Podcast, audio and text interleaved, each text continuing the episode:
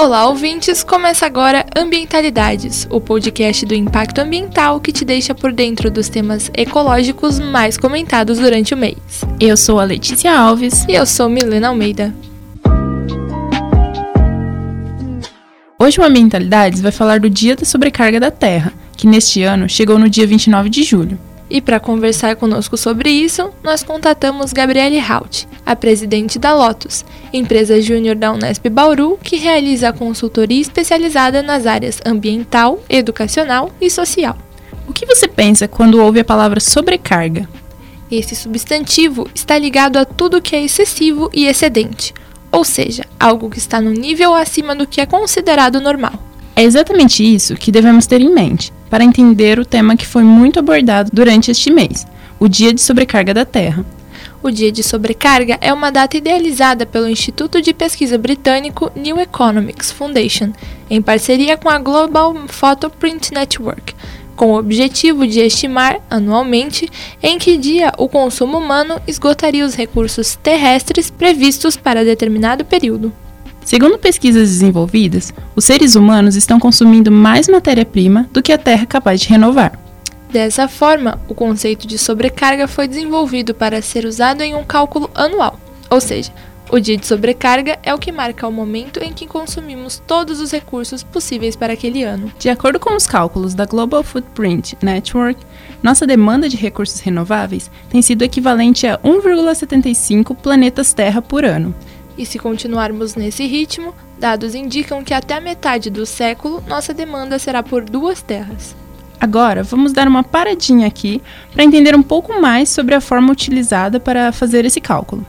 O dia da sobrecarga é definido a partir da mensuração da pegada ecológica da sociedade humana em geral. A pegada ecológica indica a quantidade de recursos necessários para sustentar o modo de vida de um indivíduo, ou de um conjunto, e ela é calculada a partir da estimativa da área de um terreno produtivo, onde esses recursos seriam conservados.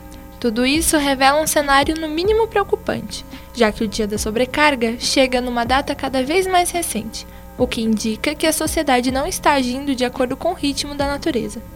O dia da sobrecarga terrestre começou a ser contabilizado em 1970 e desde então estimamos anualmente em quantos dias consumimos os recursos que a Terra consegue repor. O primeiro registro ocorreu em 19 de dezembro de 1970. Já em 2019, o dia da sobrecarga ocorreu quase cinco meses antes, em 29 de julho. Nosso crédito com o planeta entra no vermelho de forma cada vez mais rápida e os juros podem ser impagáveis caso a situação não se reverta. Mas o que podemos fazer para mudar isso? Políticas públicas efetivas podem mudar o cenário de consumo de recursos naturais. Ações como educação ambiental nas escolas são um bom passo para que as crianças cresçam sabendo que nossos recursos são finitos. Além disso, regras de proteção ambiental e conservação também são estratégias importantes. Bom, a empresa Júnior Lotus aqui da Unesp é uma das que atua nessa área de educação ambiental. Gabriele, quais estratégias o projeto Lotus utiliza para a propagação da educação ambiental? Vocês tiveram alguma inspiração ou influência de outros projetos para atuar dessa forma? Então, a educação ambiental ela não pode ser apenas algo pontual, né? Ela precisa ser uma ação prolongada e ter o processo acompanhado para ter um resultado efetivo. Por isso, uma das estratégias da Lotus é essa, né? Então, não dar apenas as informações ou jogar os dados científicos para a população, mas também acompanhar como essa informação vai ser utilizada. Além disso, a pessoa ela precisa se sentir a protagonista né, da ação, então é responsável por, pela ação. É, e isso é uma das coisas que a gente aprende na disciplina de educação ambiental, que a gente tem no curso, porque a pessoa precisa se sentir parte do processo. Então, além da orientação, de todas as informações dadas, a gente também busca a possibilidade das pessoas colocarem em prática o, o que elas aprenderam. É, bom, e a Lotus é uma empresa júnior bem nova, né? Ela tem menos de 5 anos. E a inspiração foi o próprio curso, né? O curso de biologia daqui do campus, ele é voltado para a área ambiental já. Só que muitas vezes os alunos sentem falta de ter uma prática mais voltada para o mercado de trabalho ou de saber como que é a atuação do biólogo nessa área. Então foi pensando nisso que os primeiros membros da EJ se inspiraram, né, para fundar a Lotus. Entre os países em que a população mais utiliza os recursos naturais disponíveis, o Brasil se posiciona no 13º lugar. Em meio às causas dessa situação está o fato de que o atual governo de Jair Bolsonaro tem afrouxado várias regras de proteção ambiental. Isso dá uma brecha para que as áreas protegidas, como as reservas ambientais, sejam ameaçadas pela ação humana. A falta de preocupação ambiental tem provocado déficits maiores a cada ano. Isso porque a Terra não suporta repor os recursos naturais no ritmo intenso do padrão de consumo humano.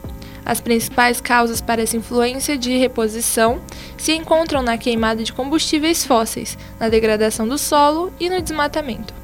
Entre os combustíveis fósseis estão o petróleo, o carvão mineral e o gás natural. A queima desses combustíveis liberam poluentes na atmosfera, como por exemplo o dióxido de carbono, CO2, que é um dos responsáveis pelo aquecimento global. Além da poluição atmosférica, o consumismo se torna vilão na degradação do solo terrestre, que não está se adaptando à alta demanda que vem recebendo. O desmatamento é um dos fatores responsáveis pela sobrecarga terrestre, tendo em vista que as árvores são responsáveis por absorver as moléculas de gás carbônico e liberar as de oxigênio, funcionando como limpadoras do nosso ar. A soma desses fatores citados é um agravante no cálculo da pegada ecológica. De que forma projetos como a Lotus, que trabalha tanto com a questão social quanto ambiental, atuam para reduzir e contribuir para a redução da pegada ecológica? Gente faz projetos visando essas três áreas, né? Então, ambiental, educacional e social. E educação ambiental eficaz, ela atinge muitas pessoas e cada uma dessas pessoas vai reduzir a sua pegada ecológica. Então, a gente busca atingir, atingir né, a maior quantidade de pessoas com isso. É, eu vou dar o exemplo de três projetos que a gente fez e está fazendo, né? O primeiro é o plano de gestão de resíduos sólidos, é, ele foi feito em um evento aqui da Unesp e a gente fez todo o planejamento dos resíduos gerados no evento.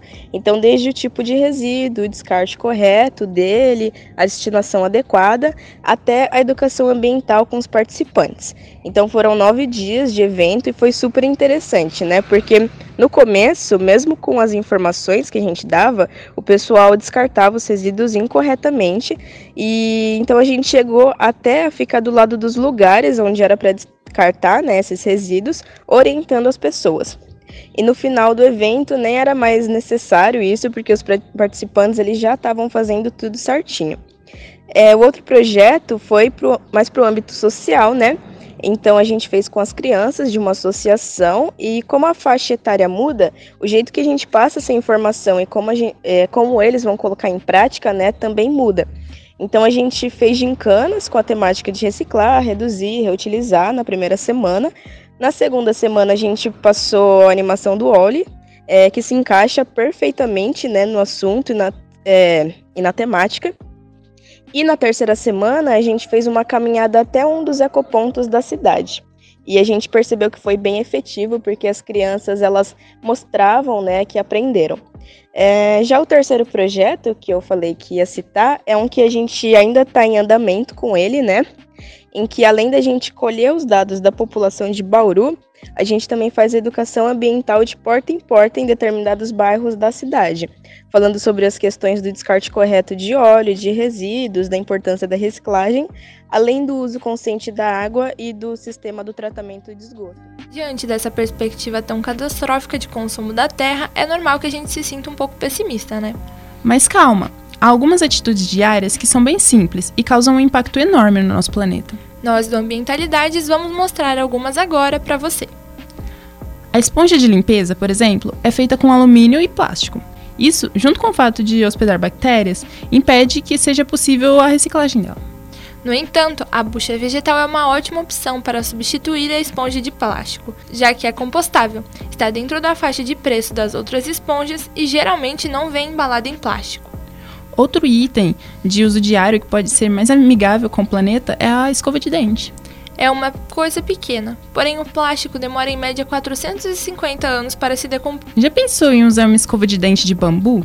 custa em torno de 15 reais e também é um produto compostável. Se recusar a usar plástico de uso único, como copos, talheres e embalagens descartáveis, também é mais simples do que parece. Você pode levar uma garrafinha, talheres e até um guardanapo de pano na bolsa para evitar produzir ainda mais lixo. E já sabe, né? Nada de sacolas de plástico. As compras podem ser levadas em sacolas de pano conhecidas como ecobags ou caixas de papelão. O lixo reciclável pode ser descartado em caixas de papelão ou diretamente nas lixeiras, enquanto outros resíduos vão para a composteira. Aliás, você já ouviu falar em composteira?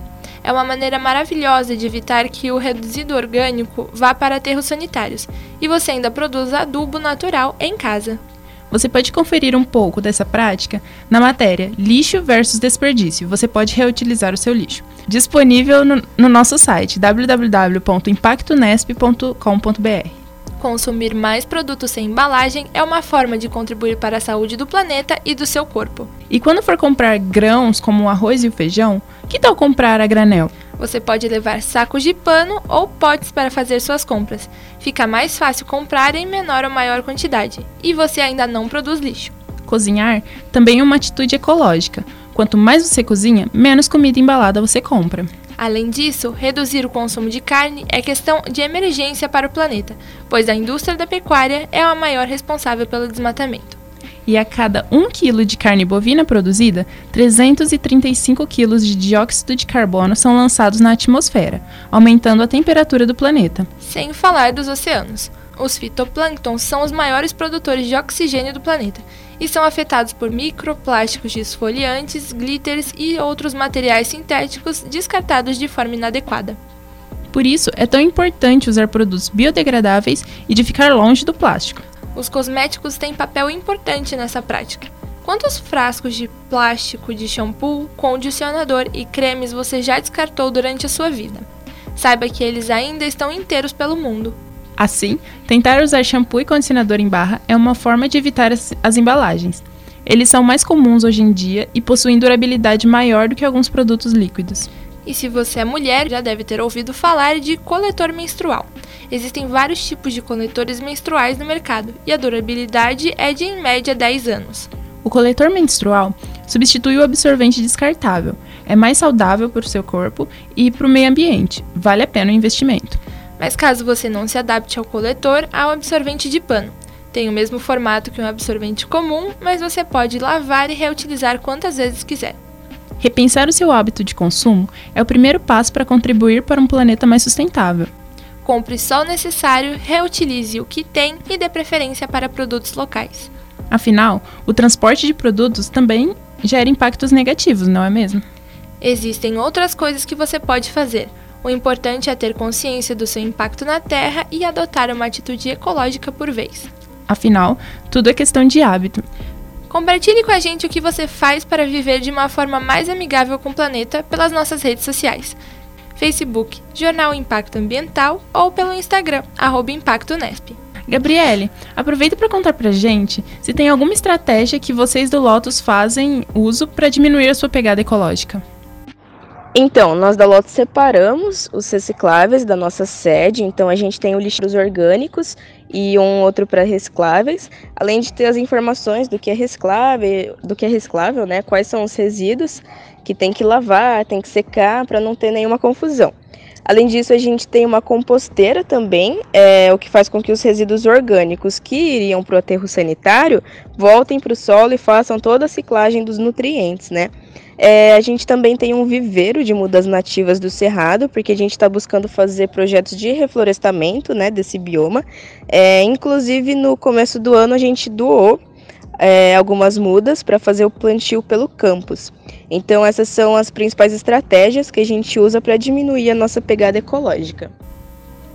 Antes de terminarmos essa edição, vamos para o nosso Giro Ambientalidades do mês de agosto, com a repórter Rafaela Timóteo, hoje substituindo a Letícia Alves e a Mariana Davi. Oi, Rafa. Oi, Milena. Oi, Letícia. Vamos começar agora o Giro Ambientalidades de agosto, com a notícia de que a Alemanha e a Noruega bloquearam repasses para o Fundo da Amazônia, após o desmatamento do bioma registrar em julho de 2019, aumento de 278% em comparação ao mês do ano anterior. Floresta desabastecida. A Noruega seguiu o caminho da Alemanha e suspendeu o repasse de 133 milhões de reais para o Fundo da Amazônia. O governo da Noruega anunciou hoje a suspensão do equivalente a 133 milhões de reais em repasses que seriam destinados ao Fundo Amazônia. O dinheiro é usado para financiar projetos de proteção da maior floresta tropical do mundo. O governo alemão declarou o corte de verba de 155 milhões de reais que seria destinada para projetos de preservação da floresta e da biodiversidade brasileira. A Noruega, por sua vez, se pronunciou no dia 15 de agosto anunciando a suspensão de repasse de 300 milhões de coroas norueguesas, isto é, uma verba próxima de 133 milhões de reais. Com o congelamento desses investimentos, o Fundo da Amazônia fica sem 99% de sua verba. A Noruega contribuía com cerca de 94% e a Alemanha com 5%. Ainda nessa pauta da Amazônia, o G7 disponibiliza 83 milhões de reais para ajudar no controle das queimadas que têm ocorrido na floresta. A cúpula do G7 se reuniu na última semana de agosto, na França, e as queimadas na floresta amazônica foram um dos principais temas de discussão. Os países entraram em um acordo na segunda-feira, dia 26 de agosto, e anunciaram a quantia de 20 milhões de dólares, o equivalente a 83 milhões de reais, para amenizar os incêndios na região, que afeta o Brasil, o Peru, a Bolívia, Colômbia e inclusive a França, que tem vínculo com a Guiana, país que também é atingido pelo desastre. O ministro do Meio Ambiente do Brasil, Ricardo Salles, declarou que a ajuda é bem-vinda. Já o presidente da República, Jair Bolsonaro, demonstrou desconfiança diante da medida, questionando os interesses por trás do auxílio. Macron promete ajuda de países ricos à Amazônia. Será que alguém ajuda alguém? A não ser uma pessoa pobre, né?